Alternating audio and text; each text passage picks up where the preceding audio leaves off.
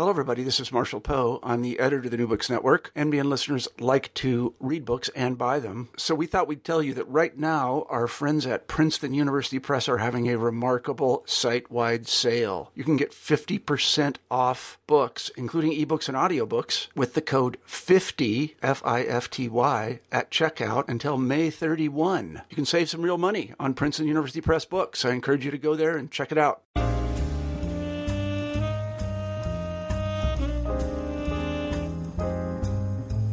Hello, and welcome to New Books Network, the African American Studies category. Today I have with me Johari Jabir, author of Conjuring Freedom Music and Masculinity in the Civil War's Gospel Army. Hello, and welcome, Johari. Thank you. Thank you. It's good to be here. I'm glad to have you. My first question to you is What is the seed that birthed this book? Uh, the seed that birthed the book is um, an essay by Thomas Wentworth Higginson called Negro Spirituals that I read as an undergraduate music major. Um, that was the first time I read about the soldiers. And I recalled or retrieved that essay again um, as a graduate student um, and I was thinking about questions of music and masculinity. Those questions had emerged out of my own practice as a musician um, before going to graduate school and um, entering the academy as a profession. Profession. I was um, working in church music. I was working as a minister of music, and um, in the early '90s, when Reverend Cleveland died, I was listening closely to much of the popular and cultural logic around black men, gospel music, and masculinity and sexuality. And, and I began to read back um, all that I had learned as an undergraduate around spirituals and the genealogy of black sacred music. And so um, at the doctoral level, I was going to do a dissertation that would involve Reverend Cleveland, but I was spending more time thinking about the soldiers, citizenship, race, religion, and um, that is the seed of this book.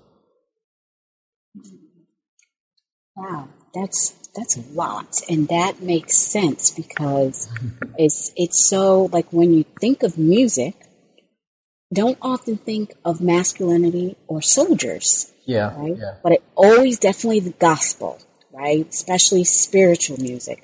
So I um so that's that was that seems to be a great move. Uh, you said you practice music, right? So how did you move from practicing music into studying music? Well, those two things have never been separate for me. Um, I started uh, piano lessons when I was eight years old, and um, and I, I'm I'm very careful to name in the preface of the book or in the prelude mm-hmm. um, the Black Baptist working class church that I grew up in, and so the lessons came out of that church. I, I took formal lessons um, with an elderly black woman who was a member of that church, and um, and I continue to work um, as a musician. Then even in high school, and my high school was very richly endowed with a musical tradition, and so all of the resources in, in the way of intellectual ideas really start um, in that black working class community in St. Louis. And so um, my formation as a musician um, in college, I, I, studied with a teacher, and she was very firm about knowing the social, cultural, and historical context for what I was studying to sing. So that's always that's always um, been a part, a kind of organic practice for me as an artist, and it actually is how my scholarship is shaped and formed and my teaching. Um, so those two things are, are, are always organic for me. It's the music is the true artist because that's what they say about the artist. It is just in your nature, no matter what medium you choose. That's right. That's right. right? You practice it, you teach it, you do it. Yeah. Right? yeah. That's the question. I'm sorry I interrupted you, too, but that, that's, okay. that's actually the question that I brought to bear on the soldiers, right? Because yes. this ring shout and this document by Higginson has been cited by any number of formidable scholars in Black cultural studies, Black religious studies. Um, but I, I asked as somebody who is a practicing and working musician, I asked a slightly different question about what is the labor of music for these soldiers, right? Um, that it isn't just the citation of a text, but there is something that it does for them that has impact on black culture, that has impact on black religion, and has impact upon citizenship. And so, um, because my practice is organic, I asked a slightly differently nuanced question. What is the labor for the soldier? Because when you think of soldiers, always thinking of them fighting, right? Yeah. Um, even in the title, when it says Gospel Army, yeah, immediately, that, yeah. That's how, that's how that's how they understood themselves. That was in that document. So um, what I did, Angela, is then I had I had to make a study of Higginson and found that this essay was a part of a larger um, a larger biography, autobiography of Higginson's called Army Life in a Black Regiment. And he describes, you know, he describes his life with this regiment. And he says, you know, night after night, these soldiers gather in the ring shout. And he says they describe themselves as a gospel army. Well, they don't mean modern gospel music, but they mean to distinguish themselves between just what is the ordinary project of soldiering and militarism. They distinguish themselves as a gospel army to proclaim a different gospel of liberation and citizenship, liberation for their people, black people. So um, that is what they mean by a gospel army. That they are not, they're not invested in the ordinary, mundane, usual tactics of the Union Army. And they also, by distinguishing themselves as a gospel army, they are also making the distinction between what is the typical project of masculinity than what is their understanding or vision for a masculinity that is situated in music. And it's amazing because as I was reading through the book and I kept seeing the soldiers and music and masculinity, and the war is helping them with their maleness. You know, I go back to our legacy of slavery and I think mm-hmm. about the slave narrative, and the men are writing to prove their maleness, you know, in this um, place where it seems as though, and that the black soldier is equivalent to the white soldier. Well, it is both that, right? Because the the the army is a means by which to prove masculinity. So it is that. But then it is another cosmic project, right? So it is both the traditional path of masculinity, but out of that path comes a divergent masculinity, as I call it in the book. Out of that path comes a tradition of black men in music to which I believe Reverend James Cleveland was a part of, that that music can also offer to black men in particular a kind of disruptive narrative of normativity, that it isn't just a means by which you articulate the masculine norms that are forced on you, but it becomes an alternative way by which to create ideas of masculinity. Yes, I, and it's amazing. There's a song that you use in chapter four that just um, I'm a church girl, so you know I, I just was, uh, so I understand and from the South as well. Oh, um, nice. Yeah, exactly. So you know, oh, and and I never would have imagined the song with the soldier. And when I read it, I just thought exactly. It was like, "Oh, do Lord remember me?" Oh yeah, you know? yeah. Yes, and Yeah. and the repetitiveness of it. Mhm. Oh, Yeah. dear Lord, remember me. Yeah. And I'm thinking, exactly, they're fighting, they're fighting for their lives. You know, they're around, and I could hear the shouting. So it's a beautiful song. And then what I love is how you take the remember me and then you reference it. You know, you give it in that grounding in Luke. Like, here's, you know, here's Jesus right here, right? Thief hanging on the cross. Mm-hmm. And our soldiers, that's what they were doing for us. Yeah. Yeah, I enjoy that very much um, with the Well, I try. I try because you know because I am situated in this tradition. I try to hear what they might have heard, and so I, I have a trope in the book that I talk about called listening hermeneutics, and for these black men to perform music that says remember me. For them to sing that to one another it has a very affectionate and humanizing affect and that that is a part of the project of masculinity that i that i try to work with is it is it is rather risky. And I think unfortunate to just see these so these black men in the Civil War as tools for black freedom. That we're working as humanities scholars with a different kind of question that, you know, we need not just interpret black masculinity as a means to an end. Um, and so I, I try to think and, and listen very deeply about what does it mean for these soldiers to sing this to each other in, in the ring shout, in a circle, right? That it has a, a, a humanizing labor, a real affect that takes us away from all they're doing, right? And there's nothing else, but all they're doing is simply proving themselves to be black men in white faith, right? It's, that's all the project is, and, and I try to, to, to raise something alternative. And you do a great job. You do an excellent job. I'll ask you this. Was there any movie that inspired, touched upon, that we've seen this ring shout? Yeah, you know the the only movie that I've seen, um, and and I find this this scene of that has a ring shout is Beloved. Yeah, I mean that that ring shout. It, it's not it's not as beautiful as she wrote it, but you know what is right. Um, but, but that's a beautiful scene in that movie with Baby Suggs, you know, on that rock.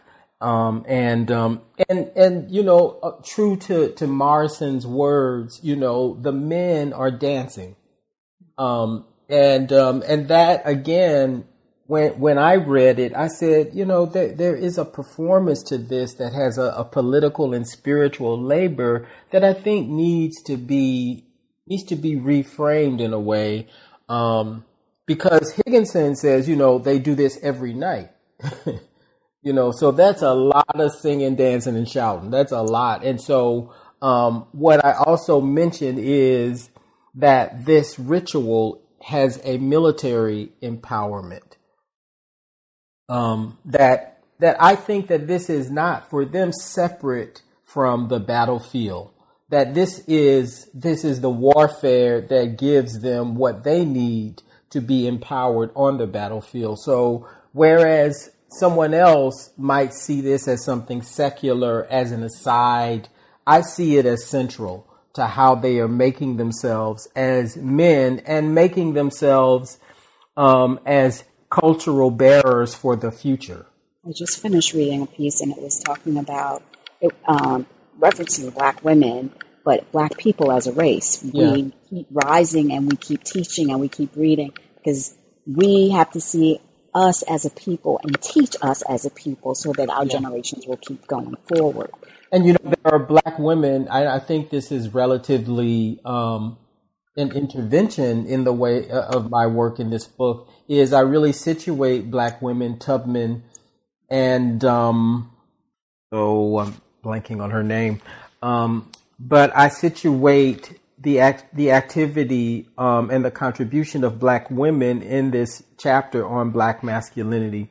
For sure, you know, Tubman is an officially registered soldier in this regiment, and Susie King Taylor, um, who is um, the official laundress, but Angela, to your point, she's the teacher in the regiment. She teaches these soldiers how to read. So we're, in other words, we're uh, we're in it together. Yeah, in it yeah, together. yeah, yeah. Now, I definitely, uh, when I saw Conjuring Freedom, and then I, in the introduction, you began to explain Conjuring, and I thought Conjuring and Gospel and Conjuring, and I immediately think of magic and voodoo when I think of Conjuring, right? But somehow, let's see, you say conjure is the black cultural practice of summoning spiritual power as an intentional means of transforming reality and Yeah. involves a belief in an invisible magical power that can be used for healing and or harm. Yeah. Explain this. Tell me a little more about this conjuring with the soldiers. Well, it, it really is just that simple. Um, so part of part of what part of what struck me about researching this regiment in very empirical terms is that these folks come from a variety of geographical places throughout the Georgia Sea Islands, right? So they all bring something unique and individual to it. For example, um, there are soldiers who enlist from the Catholic parish um, in on the coast of Florida. Well, that parish had a long tradition of African Catholics from the Congo. So when, for example, one of the songs that I cite in the book is One More Valiant Soldier Here. So they sing that as a refrain, Angela, and then suddenly they invoke um, Mary, help me bear the cross. And I thought, well, what is this reference to Mary? And you could treat it like, oh, it's just another spiritual, but that's only if you don't do the background work on these Catholic, so these soldiers who were part of a Catholic parish. So that is how I craft my argument of conjure is these soldiers enlist from all of these places, but the common thing they have is what all of these enslaved Africans would have brought with them, which I describe in the introduction also. And that's this capacity to summon the spirit, to summon the life force. That that is a part of an African past. Um, and it has various technologies, right? It has Vodou, it has Santeria, it has various technologies.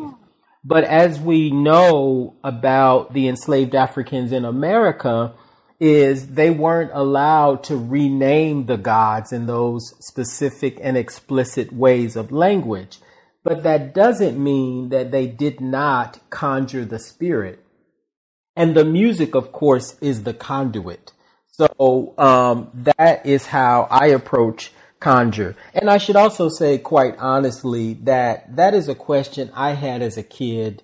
Um, once I learned that the church I grew up in, that these were black folks from different parts of Tennessee. My folks were from Mississippi. Some folks were from Georgia. I was struck by, well, how do y'all make one choir?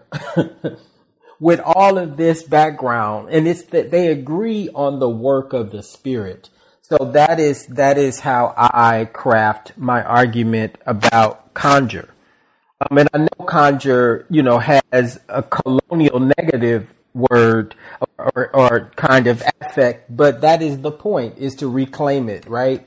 Um, reclaim it. If if kendrick lamar is at a rally and everybody's singing we're gonna be all right that is that is the labor of conjure And that, and that was the beauty. That's why when I read it, I said it's probably simpler than what I'm thinking because I'm, like you said, I'm using this stereotypical thing of conjure, and you have made it very clear, you know. And and I like the way you've taken all the different religions, like you say, you bring them together because they're men in the army fighting for one thing, Yeah, and yeah. together they come together for freedom yeah because that's the that's the end goal um, Yeah. with the ring shout and ring shout is beautiful that's just another beautiful term. So I'm going to ask you this final question because it just feels like if I was sitting in your classroom, um, I'd wonder what was going to happen because you say you frame right your courses mm-hmm. around mm-hmm. music. If the class is, I'm going to say your very basic African American stud, um, African American studies class. Yeah, which I, I, I love to teach. I'm, this semester I'm teaching Introduction to African American Studies and and I'm teaching another course that I, I offer frequently um, on Af- African American religious history. Yes, I saw that. Yeah. How do you? What do you do? What do you? How do you frame? How do you bring music in? Is your classroom filled with music? Do you have them reading spirituals? Yeah, I do. Um, I well, you know, I mean, part of my background as a as a musician, as a musical artist, is a choral man, and so um, the the premise for any of these classes is to to get students to use their own voices in the process of learning. Um, and of course, the voice in, in this academic um, environment has, has a kind of metaphorical quality because, you know, in order to get, I have a background in getting children to sing right? To get them to invest in learning a piece of music. Well, I apply the same principles um, in in the classroom is getting students to participate because that's what singing is about. It's about collective participation. Well, that is precisely what the project of the soldiers is about, if you think about it. It is about collective participation. So they don't argue. And, you know, Baldwin will say this in trying to think about the human project of citizenship in the 60s. He says, you know, whatever couples argue about, they don't argue about color, right? So we don't argue about the fancy nature of somebody's ideas. The goal is to get everybody participating in the project of the semester, right? So, um, so in that sense, it is a it is a musical principle that I that I deploy. But I also use music. I mean, I play musical clips a lot. Um, just as we're starting, if I can find something that really will work, right, to be provocative and to be a kind of invocation, I'll use it. Um, I use a lot of Sweet Honey in the Rock. Um, so I do use music in those ways, and I use musical concepts such as dissonance, right? Um, because just because it's a Black Studies course, you know, all Black people don't agree on the same method to the same problem. So there is difference, there is dissonance. Um, there is in, in my intro to Black Studies course, there is a section I do on Black feminism, and, and, excuse me, and Black queer voices. And and wow, I don't know what's happening, but anyway, um, but um, but that is to you know that is to be sure that we're always thinking about the various ways that blackness is constructed and that we don't we don't expect there to be this one singular narrative in the study of black life because um, it certainly doesn't play itself out in that way. So, so yeah, I use concepts of, of music and I use um, I use pedagogical approaches in getting um, getting students invested by using their voice, using their opinion in the process. Excellent. I love this idea of music and it's not a music course. That's what is so awesome about. No, not this semester. Exactly. I, I do this, teach a course on black music. Exactly. right. So I, you know, imagine walking into my introduction to African American studies class and hearing about music, although it's not about music. It's not a music class. And the fact that you bring to the table that there's no one singular na- narrative. Yeah. And and I, I just should add this one thing um, that music in in the study of Black life and history, um, and that's politics, whatever. Music is a critical epistemology. Um, so even you know what whatever my feelings are about a particular genre, it's important at the moment that that I'm teaching. So it's a really, I mean, if you think of these soldiers, music helps them become one. So it's a way of knowing um, that is crucial to the project. Thank you. This was enjoyable. Yeah, um, thank you. Yeah, it was definitely enjoyable. Um, I'm hoping I can pull out a piece of it when I begin to teach. Uh, uh, I used to teach auto. I craft my introduction classes into autobiography because I'm very much into autobiography. Mm-hmm. Um, so, and I love the pieces that you bring into the book and and the the soldiers from a very different standpoint than war. So, as we wrap up and we wait for your, can I ask, are you working on something else? You got a second book going on there? Um, yeah, I, I um, I'm working on two things. Um, that are a part of this work. One is I'm, I'm working on an essay on Reverend James Cleveland, who was considered the king of gospel music. I'm working on his um, early 1960s release of Peace Be Still um, and talking about the song, um, the way the song sounds, which is not peaceful, but he's talking about Peace Be Still at the height of the civil rights era and just talking about the paradox of peace in, in the American empire. So, so that's one piece. But I'm also continuing this work on the military, black men, and black music. And I'm looking at the two wars in the 20th century and talking about the ways in which with both of these wars, there are premier black music ensembles that emerge so, um, so this tradition of black masculinity and black music continues in the 20th century. So those are the two things that I can say I'm working on.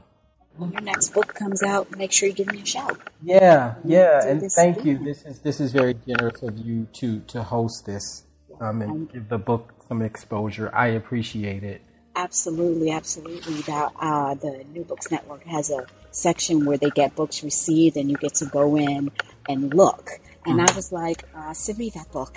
You know, I was like, I have that book right oh, there. Nice. So nice. it was nice that it was there, that I didn't have to wait for it. But I was like, that book, I want to, I really want to understand it. It, it. The title grabbed me.